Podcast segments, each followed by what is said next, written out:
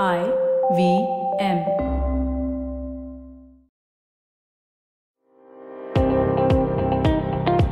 Welcome to All Things Policy, a daily podcast supported by Pragati, a flagship media initiative of the Takshashila Institution.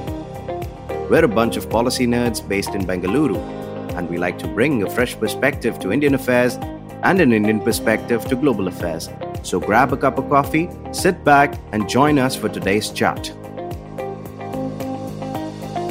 Hello and welcome to another episode of All Things Policy. My name is Arjun, and I have with me a special guest today. His name is Siddharth Banerjee, and he works as a senior policy advisor in the UK Civil Service in the Department for Digital, Culture, Media, and Sport. He is also the author of the book Startup City, which is basically about Bangalore's digital and tech startup story. Siddharth and I have been recently working on a document related to quantum tech and uh, what is a sound quantum tech policy for India. So, based off on that document, which is going to be out sometime next week, we wanted to have a conversation about the importance of quantum technologies in the future, at least in the coming decade, and what other countries have done with regard to quantum tech itself. Uh, hi, Siddharth. Welcome to All Things Policy. Good morning, Arjun. Thank you so much for having me on. Really happy to be on here talking about something that I really have done over the past three to four years and really have gotten uh, to love because it's one of the most exciting up and coming technologies, emerging technologies in the world. So thanks. Yeah, no issue. So I guess uh, we kind of delve deep into much about quantum technologies and what it has to offer and the uh, applications of it and what other countries are doing right now. So I thought it would be a good opportunity for us to have a conversation so that even the listeners can understand the intricacies and the nuances behind Sure. quantum. Yeah. Mhm. So one thing, let's start off with uh, something that everyone actually kind of feels that uh, it is necessary for them to know. So, what kind of is the basic definition of quantum tech?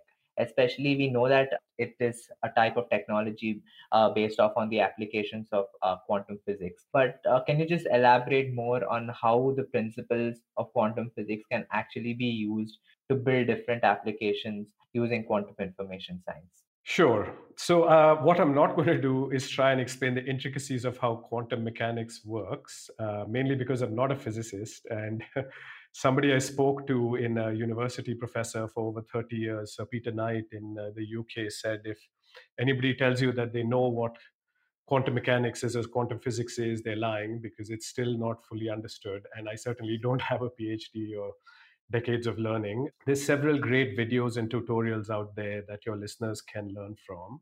And honestly, they provide a visual uh, images and so on as well. And they will do a much better job than I could ever do. So I would strongly advise your listeners to, you know, if you want to understand that part of it, the physics part of it and the mechanics part of it, please uh, search just YouTube or Google or whatever it is, and you'll find something.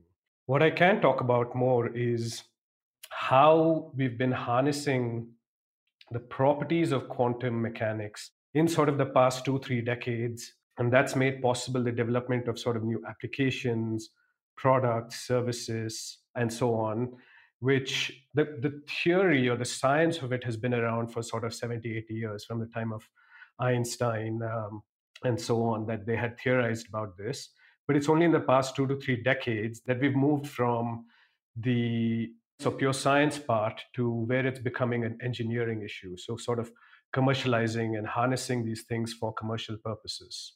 So the real world applications that we have now are based obviously on those quantum mechanic principles like entanglement and superposition and so on which i encourage again your listeners to please read up or watch uh, you know tutorials on so that has become commercially viable just in the last few decades and those scientific breakthroughs that we've seen in the last sort of i would say again 20 to 30 years that has been coupled with massive private and public investment. So, corporations from Google and Microsoft, IBM, to governments like uh, US, China, and even India have made these investments and they've developed technologies, and that is showing extremely promising results now. So, that's kind of where we are with that. Maybe I think it'll be helpful if I talk about the three sort of broad areas uh, of application would that I think that would be helpful now. Yeah, yeah, definitely. So the three are sensing and metrology, quantum communications, and quantum computing, which is the third of which is the largest kind of area of uh, focus and expenditure. So let me quickly just go through those three, and I'll explain also what the like sort of real world applications of each of them. So in terms of sensing and metrology, essentially this field uses uh, specialized sensors which are ultra sensitive and so can be used for precise and super accurate measurements. So things like gravitational sensing in uh, mining and civil engineering. So you can basically look underneath the earth without having to dig, you know, six feet. So if you're laying a pipe, for example, or say you're laying a fiber optic cable, you don't have to dig up a huge amount of land just to check if there are rocks or you know other impediments. You can just scan using these uh, sensors. They're also useful in something called acceleration sensing, which are used in navigation. So, what we use as GPS now, these are sort of GPS resistant, hacking resistant GPS.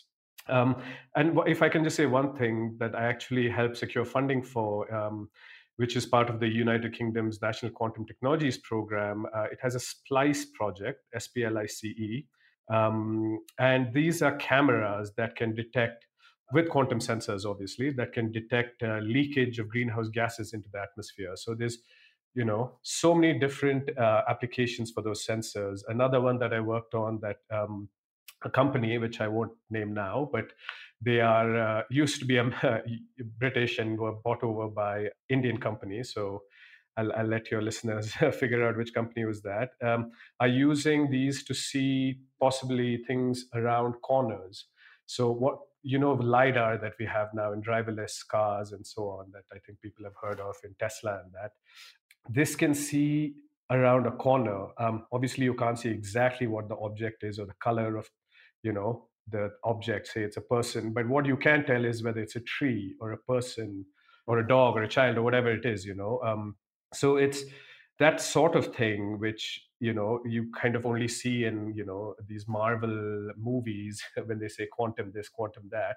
There is some basis in reality so that's the sensing one. Shall we move to quantum comms now yeah i mean quantum comms is something which has evolved gradually and is gaining a lot of traction uh, right now right so uh, quantum mm-hmm. comms is uh, especially with whole uh, uh, the random number generators and creating encrypted and unhackable uh, systems and stuff like that. So um, yeah, I'll let you uh, get into quantum comms itself. Yeah, absolutely, Arjun. You have you have eh, you have mentioned the very mo- two most important parts of this, which are quantum random number generators and quantum key distribution. Um, which is essentially unhackable given this entanglement property that the subatomic particles have. So basically, if one part of that particle is somehow disturbed, the other half of the particle will get a signal. And no matter what distance that they are connected at, they will be paired. And therefore, you can know that some, one part has been tampered with and therefore it's been hacked. So this is something that is, you know, a recent application of it. And countries like China, for example, are using satellites uh, to do uh, communications using this. Um, people are using fiber optic cables as well. So the distance is still a little bit of an issue, as is something called background noise and signal strength. So they have boosters and so on, but the the engineering part, like I said earlier, is still being uh, needs to be worked out. Why don't we move quickly to the last one, which is the quantum computing, which is kind of the biggest area of expenditure and uh, investment by both companies and governments. So, mainly, this is going to be the most commercially lucrative application of quantum technology, uh, in my opinion. And it uses something called quantum bits to use in our uh, regular, you know, laptops and computers and so on, which are bits and bytes. These are quantum bits or qubits. And the difference is they can handle not just binary, so not just zero or one, but they can handle any value between zero and one at any given point of time. So that means it has multiple states, which means the computing power increases exponentially rather than just linear, right? So we're reaching the point with uh, what are called classical computers, or just normal computers that we use now, where you can't fit more transistors on a chip, or you know, the Moore's law is coming to kind of the end, where uh, every 18 months you can't get faster and faster computers. So this is something that overcomes that problem. The uses of these are in optimization, search, and solving problems at an extremely fast pace because of the other property, which is superposition. So you can have multiple different subatomic particles working together. And instead of linear, like I said, they superimpose in a exponential rate. So by the time you've reached something like, say, 50 qubits or 100 qubits, definitely 100 qubits, you're going faster than the fastest supercomputer there is right now. And, you know, these computing systems are going to dwarf any supercomputers. Um, but the, again, the issue is the engineering required to implement this in real life situations is still uh, an issue. So, both governments and large corporations using everything from sort of superconductors, which are zero resistance uh, conductors. So, basically, things are cooled down to sort of minus 235 or so Kelvin to try and make those uh, subatomic particles uh, interact in this manner. So Google and IBM are using that. But the problem is you can only maintain these quantum states for super, super short periods of time. Uh, and at that very almost absolute zero temperature, it's very hard to do, as you can imagine. Um, then there's another one called trapped ion systems, where uh, the ions, which are the electrically charged particles, are cooled and trapped, quote unquote, the help of lasers. So I saw this at Oxford University, actually, that's um, pioneering on this. And it's really amazing the types of things that um, you can do with this. Uh, obviously, the advantage is you don't need these like massive fridges that super cool uh, items to minus, uh, you know, almost negative zero. Um, uh, uh, sorry, absolute zero, not negative zero. I beg your pardon. And there's some photonic quantum devices uh, or silicon spin quantum devices. Again, let me let me just leave this for your listeners to do a bit of research because me explaining it just is not going to show you the kind of wide variety and the kind of uh, absolutely amazing technology there is. Um, yeah, yeah. Just, I mean, yeah, yeah. Go ahead. Go ahead. No, no, no. I, am just saying, you know, uh, it's there's so many different types of things that are happening now, different types of methods to to get to this that it's really exciting, and that, that that's all I was saying. Yeah, definitely. I mean, uh, when I uh, started first researching on uh, quantum itself for our project, the vast area of technology it is, and the multiple uh, kind of you know applications it has uh, mm-hmm. kind of surprised me as well and uh, it's heartening to know that uh, these applications can kind of be the next big thing so uh, well, I know that you've worked with the UK government on formulating uh, policies to improve the country's quantum ecosystem itself. So, um, uh, I just want to understand how uh, countries around the world uh, have approached quantum science and technology from like a potentially economic and strategic lens because uh, as we as you mentioned right there are quantum comms which are um, which are dealing with unhackable systems which is clearly a military application uh, right now or even mm-hmm. uh, say a quantum computing which has uh, you know huge amounts of computing power and can uh, you know crack codes so easily and can break down any sort of encrypted systems. So uh, these kind of uh, applications are hugely like strategic uh, you can it can be viewed from a strategic lens. And uh, of course uh, economically uh, it will reap a lot of benefits as well. So how are countries especially in the west have approached this quantum tech? Sure. No that's that's a super interesting question because yeah c- countries are absolutely approaching this from a very strategic angle so, in terms of the strategic aims and objectives, uh, Arjun, there's essentially there are two reasons, two main reasons, economic and security related. So, getting to the first one, there's literally hundreds of billions of dollars or pounds or whatever you want um, in value creation that has been forecast for quantum tech, um, especially quantum computing. So, governments are becoming more and more aware of this sort of economic imperative to nurture this emerging tech. for businesses, industry, and broader commercial and social spillover effects as well. So, just in terms of some numbers, the current size in sort of, you know, 2021 22 is around 10 billion or so. But the rate of growth is um, predicted at something like almost 30% year on year. And so in five years, we're talking, you know, uh, sort of 35 billion. And uh, most of this will be in computing, uh, something like, you know, I would say 50 to 60% would be in computing. Um, communications will be about 10 billion of that 30, 35 billion, and the rest will be about in sensing. And uh, the applications run from, you know, everything from uh, energy exploration to aerospace to transport and logistics. Um, another huge one is uh, chemicals, so like pharmaceutical industry, healthcare. So, eh, for example, enhancing diagnostics, and obviously security. Uh, which is cryptographic systems that you that we spoke about briefly, uh, secure communications, navigation systems, and so on. So that's you know one side of it in the economic side, and then I, I mentioned a little bit about the security side, which is that quantum computer that's not even super super advanced you know that's quite basic say 50 to 70 to 100 qubits can literally break any existing public encryption key. So governments are in a kind of mad dash to secure their own data and information. But at the same time, they also want to be in an offensive position to gain the technology to get advantage over their rivals, right? So it's both offensive and defensive.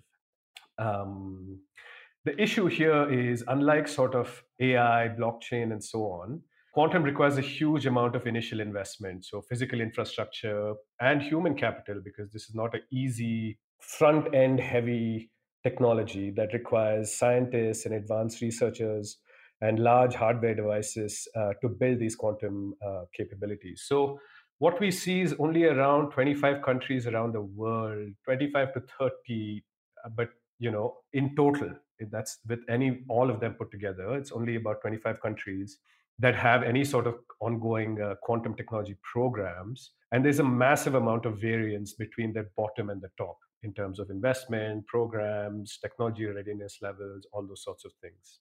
So, for these reasons that I've outlined, you know, the difficulty of initial setup, governments generally focus on sort of a twofold strategy.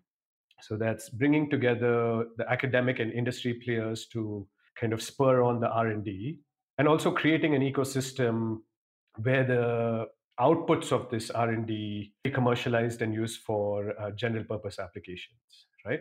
Yeah uh, i mean um, as you mentioned right so uh, a couple of countries have uh, already uh, invested a huge amount of money in developing quantum technology such as uh, i guess the national mission of the us and even the uk um, we'll get into India's later, but I guess uh, countries are looking at it more from return on investment perspective rather than just saying, "Oh, okay, it's it's a lot of uh, initial investment, so we're not going to get into the uh, field itself." So. Um, at least uh, as far as I've seen uh, from what uh, research I've done, um, mm-hmm. a bunch of countries, even even the ones with a you know smaller economic growth or um, or a smaller uh, GDP per capita have uh, kind of invested in quantum technology uh, as a future, as or at least to harness it in the future. So that seems heartening to see.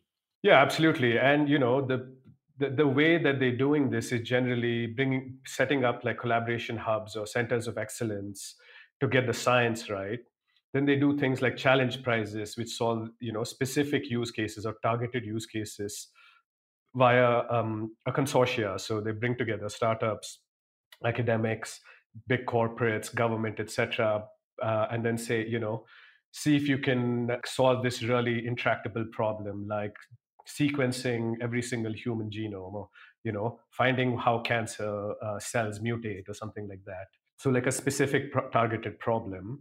Uh, third thing they do is they do dedicated funding for projects that are of national importance, so security stuff, uh, for example. And the last one is they try and build an ecosystem where investment uh, is provided for product or service innovation through startups or scale ups uh, and you know accelerator programs or deep tech incubator programs.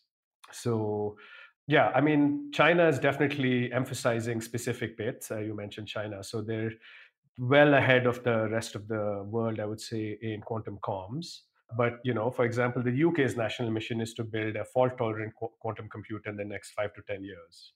So that's kind of the difference. We can let's chat a bit more about that. Yeah, definitely. So um, let's uh, kind of get into quantum computing itself. As you mentioned, right, uh, quantum computing remains the biggest area of um, uh, growth and economic uh, uh, returns in the quantum field. So uh, we know that uh, the private right, sector, yeah. the private sector has uh, got into this field a lot, uh, especially um, Google, IBM, Microsoft, each of them having their own dedicated quantum research team. But interestingly, that Google did not actually have a, a research team, and they just got um, got a professor from, uh, I guess, I think from UCLA, and he started uh, Google's research team, and now uh, Google has uh, third best or the third fastest quantum computer in the world. So Mhm. it's nice to see that uh, the private sector has uh, kind of you know um, has viewing quantum computing as a very good field to get into or uh, as a field which will become very important in the future. So um, how do you view like the global quantum computing landscape? Because there is both the government and the private sector who are involved in this field Sure, yeah. I mean, the thing to remember here again is that only a handful of countries and corporations can even dream of possessing something that has any capability or is of any level of significance to have a meaningful impact, right? Like I said, the setup costs are so vast and the amount of expertise you need, et cetera, et cetera. Um, that's the first thing to remember. So, in terms of spending and impact, at the top definitely are US and China. And in some way, they are locked in a, you know, I, I don't know what race, Cold War race, or what to call it, but it's a race basically to get quantum superiority over the other. So, the National Quantum Initiative Act that you mentioned earlier, uh, they've spent about one and a half billion or so on uh, five research centers that uh, specialize in quantum information systems. But what the US has uh, as well is, like you mentioned, uh, Microsoft, Google, IBM are all working with the government in this. A um, couple other companies, uh, not necessarily within the US, uh, Honeywell, Fujitsu, D-Wave, uh, etc. And there's also rumors of Amazon getting involved, uh, but these are very highly secretive uh, plans that uh, you know I've just heard speculation about actually, and I have not really seen or heard anything publicly or officially about it. They've all spent hundreds of millions of dollars to conduct both the scientific research, but obviously, as you know, companies and corporates, they want to commercialize this quantum tech as well. China, on its end, um, listed quantum specifically in its uh, 13th five year plan. So that was, I think, 2016 to 2020, 2021. Uh, and they've poured in 10 billion to build a national lab for quantum information science. On their side as well, they have Alibaba, Tencent, Baidu, and they have all also invested heavily in quantum labs, uh, institutes, research centers, etc. So they're also working, given the model that China adopts, they're working much more closely with the government. And I think you have a number of, I think a recent podcast in uh, on the Takshashila site uh, which talks about this. So I would encourage listeners to check that out as well. Quickly, there's countries in the EU and UK that have been funding quantum initiatives uh, for a couple decades now, and they're ramping up spending massively. Uh, Germany and France are leading, and UK has just published a national strategy. So everybody's going kind of big on this. Um, so I would say US, China top tier, Germany, France, EU, etc. UK are second tier, and then kind of third tier ish are uh, India, Netherlands, South Korea, Russia, Canada, etc.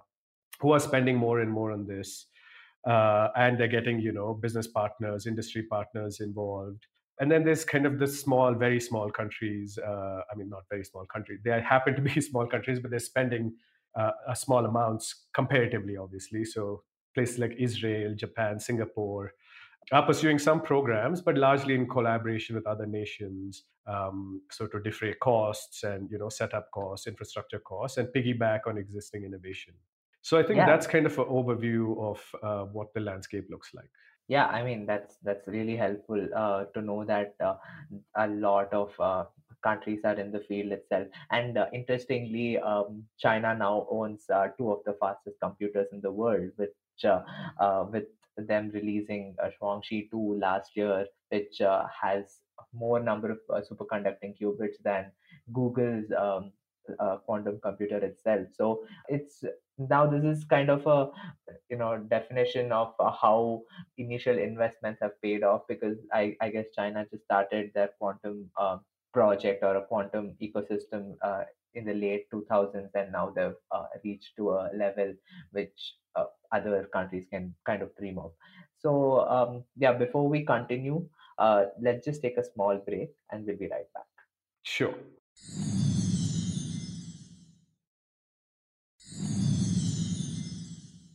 Welcome back to uh, All Things Policy. So we were having a discussion with Siddharth about quantum technologies and uh, how uh, countries around the world are harnessing quantum tech itself. So uh, now uh, let's get into the Indian point of view or the Indian national interest view. So uh, we when uh, when we both researched about uh, India's foray into quantum tech, we saw that um, the government actually has taken cognizance of quantum as a potential area of strategic technology. The fact that they released uh, the national mission for quantum technology and applications in the budget of 2020 uh, which is the financial year 2020-2021 and with kind of a uh, outlay of around 8000 crores over 5 years to develop quantum tech in the country itself so uh, Siddharth, can you just uh, kind of elucidate a bit more about how India it's, uh, has encouraged development of this quantum technology in the country? Sure. Thanks, Arjun. Um, so the current situation in India, uh, as you mentioned, there's a big budget, uh, almost 8,000 crore that's been sanctioned, but the overall ecosystem is very underdeveloped and needs, uh, pardon the phrase, but a quantum leap to achieve even sort of uh, basic levels of utility. So, as you mentioned, 2020 is when they've put this uh, money in, uh, which is quite late in the day given how far other countries have gotten. But they've recognized the importance of this technology, so that's that's a first a good first sign.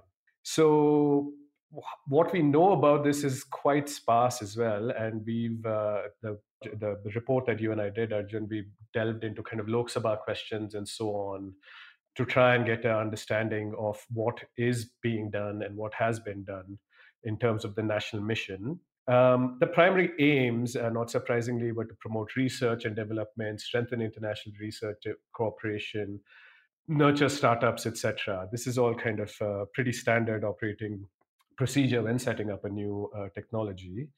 But prior to this as well, they had um, done some funding of uh, research programs. So the Quantum Enabled Science and Technology uh, or Quest to groom uh, young scientists in the field of uh, quantum. So there was, I think, about 186 crores over three years with uh, 50 to 60 researchers uh, taking part in these experimental theoretical research. So there's some targeted PhD programs and so on. Um, so in terms of what this 8,000 crore that was uh, mentioned uh, in the budget, uh, I think the main aims are to build a 50 qubit quantum process and obviously the algorithms that need to go along with it for simulation. Um, there's also QKD or the quantum key distribution for quantum comms with a range of 1,000 kilometers that was mentioned. Something was also there uh, about uh, magnetometers and quantum materials.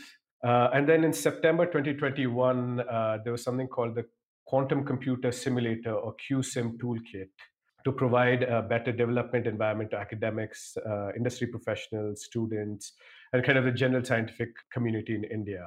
So, like I said, we don't know too much on this because when that uh, the response was made in the Lok Sabha report, etc., uh, the report has not actually been published or released for public consumption. So we are still a little bit in the dark about what's happening, who's talking to whom, how has the money been spent, uh, which private sector, key private sector partners are being involved, you know, things like that. It's just we're all a little bit in the dark in terms of how the funds were allocated, disbursed, or utilized, or any of that stuff. So, can we really say if there has been credible inv- advancements at this stage? I would say not really. unfortunately.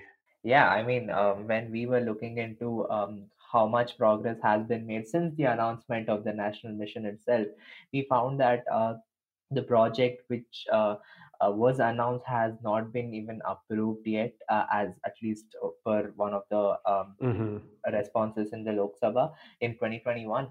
So forget about you know allocating funds from the 8,000 crores outlay, but uh, Yeah. uh, it hasn't even you know gotten forward uh, and hasn't moved forward yet. So all we can hope is that the government, or at least uh, even the private sector, at least the fledgling private sector in India, can uh, kind Mm. of push the government into uh, develop quantum as fast as possible because we're I, it's it's a race right and now the fact that uh, everyone are getting into it just it, it kind of diminishes the prospects of uh, how much india can actually do so um, as we hope that our report would be picked up by someone uh, and kind of uh, you know use that as a framework for developing india's quantum uh, ecosystem itself so Mhm. um, yeah so other than the whole uh, quantum landscape in india we also kind of um, envisaged our own recommendations right so for right. how india can you know improve and build its ecosystem so uh, would you kind of uh, like to uh, you know just take us through a bit of that and uh, where to focus on what the government should focus on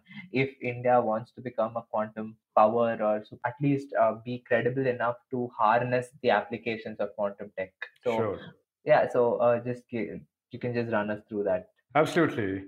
So I think the first step is acknowledging that the government has, you know, put this, uh, given this some level of importance, and they've acknowledged that, you know, it is something of importance that needs to uh, to be taken care of and funding. So that's at least a first step that they've taken. But in terms of creating an ecosystem um, and building a value chain and so on, um, just again for listeners, uh, when our report comes out in a couple of weeks, please, we've got a whole thing about the value chain and you know how how that works and so on. So uh, it's quite granular. I won't go into that now, um, but I think what I can say is that we've got a sort of fourfold path to quantum enlightenment. That's what we're calling it. Um, and these are the first is establishing research centers within universities. The second is coordinating efforts across both central and state level governments. The third is harnessing the power and promise of corporates and startups. And fourth is facilitating international cooperation. So these are the four main ones. I'll just quickly run through each of them.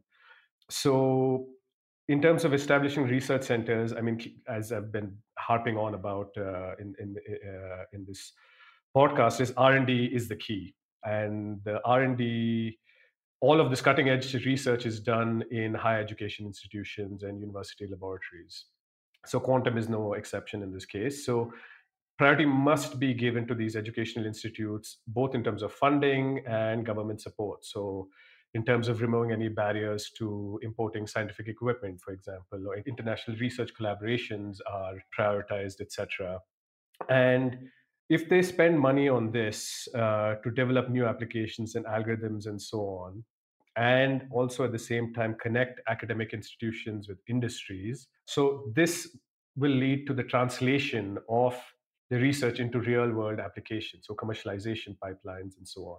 The other thing that it does is provide IP, right? IP, intellectual property development. So once we gain these rights and IP, they can help India gain an upper hand both economically in terms of sort of licensing fees and strategically through patent rights, for example, across multiple industries. Because as I mentioned at the very top of the program, you know, this is going to be a multi-industry thing. The other advantage that India has is relatively low cost talent pool, just because you know cost of living is different and so on. Our scientists give much more value for money compared to say a scientist in the EU or United States or wherever. So, kind of building up this talent pool is key. There's a super small talent pool right now, literally hundreds of researchers. That's it. Or even if you take all the industry professionals, academics, entrepreneurs, research, everybody together, it's not more than I would say maybe a few thousand in India. So, building this quantum ecosystem is key both intellectually and physically so in terms of jobs and so on so that's the first one right?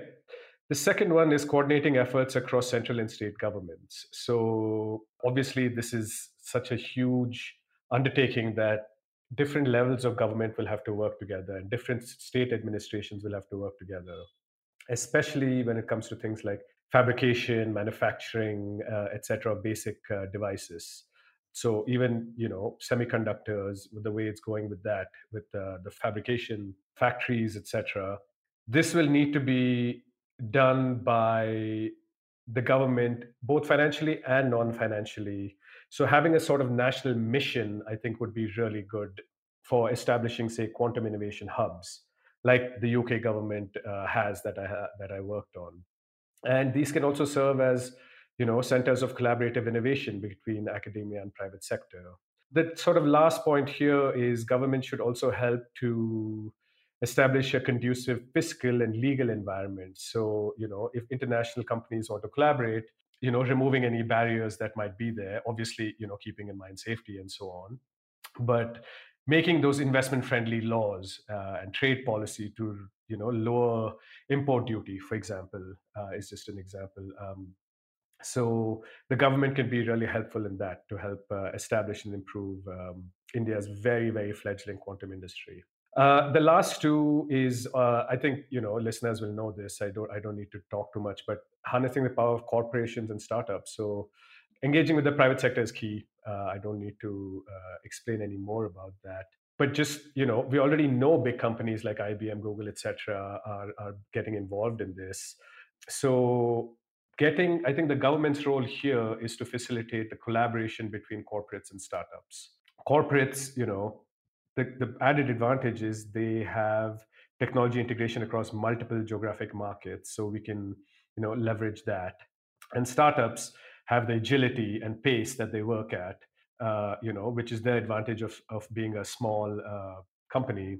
So bringing these together you know with targeted microeconomic support things like subsidies and tariff cuts etc and i think the government had a semiconductor package for production linked incentives, PLI schemes. Uh, they could do a similar thing for quantum. Uh, other things they could do is upfront capital expenditure support, tax deductions, industry loans. You know, there's so many different options here. And again, these will all be detailed in the report so uh, listeners can uh, gather that from there. Finally, the last one is international cooperation, which is super, super important given the current state of what quantum technology looks like. Um, because it is such a complicated technology and because we're quite far behind, uh, international collaboration becomes that much more important. So, kind of having those multilateral, bilateral agreements with countries who are advanced in the field is imperative. Uh, they need to form alliances with like-minded countries uh, so we can do tech transfer, trade, etc. So, one first step, just as an example, could be uh, engaging with allies in the Quad or BRICS countries or SAARC countries. Um, so, where they had the Quad Semiconductor Supply Chain Initiative, for example, which looked at diversification uh, and collaboration in the semiconductor domain, uh, quantum can also benefit from something like this, uh, so that you know we can build a kind of broad, equitable, and transparent global um, tech ecosystem for quantum yeah i mean um, those are our uh, broad recommendations but yeah as you mentioned right so uh, there are big corporations like google ibm uh, microsoft are working on this but there are also indian startups. There are uh, a bunch of startups QNu labs uh, boson q and others who are doing incredible work in quantum tech. So uh, absolutely. I think the government should take cognizance of the fact that uh, work uh, is happening and uh, they need to kind of ramp up their uh, support for these fledgling startups and any other mm-hmm. you know organization who is willing to work with them in developing quantum yeah. tech for you know civilian or even the national security purposes yeah so this was a very enlightening conversation siddharth i think uh, our listeners will have uh, fun reading the document we put out uh, and I hope all the listeners do read it. So uh, this was just a glimpse into uh, what the document offers on quantum and the quantum tech itself. Uh, thank you so much, Siddharth, for uh, joining me on All Things Policy. Uh, we hope to have you soon again. My pleasure. Thank you so much, Arjun. Yeah, thank you. Bye bye. Bye. If you liked our show, don't forget to check out other interesting podcasts on the IVM network. You can tune into them on the IVM Podcast app, ivmpodcast.com, or wherever you listen to your podcasts. You can also follow IVM on social media. The handle is at IVM Podcasts on Twitter, Facebook, and Instagram.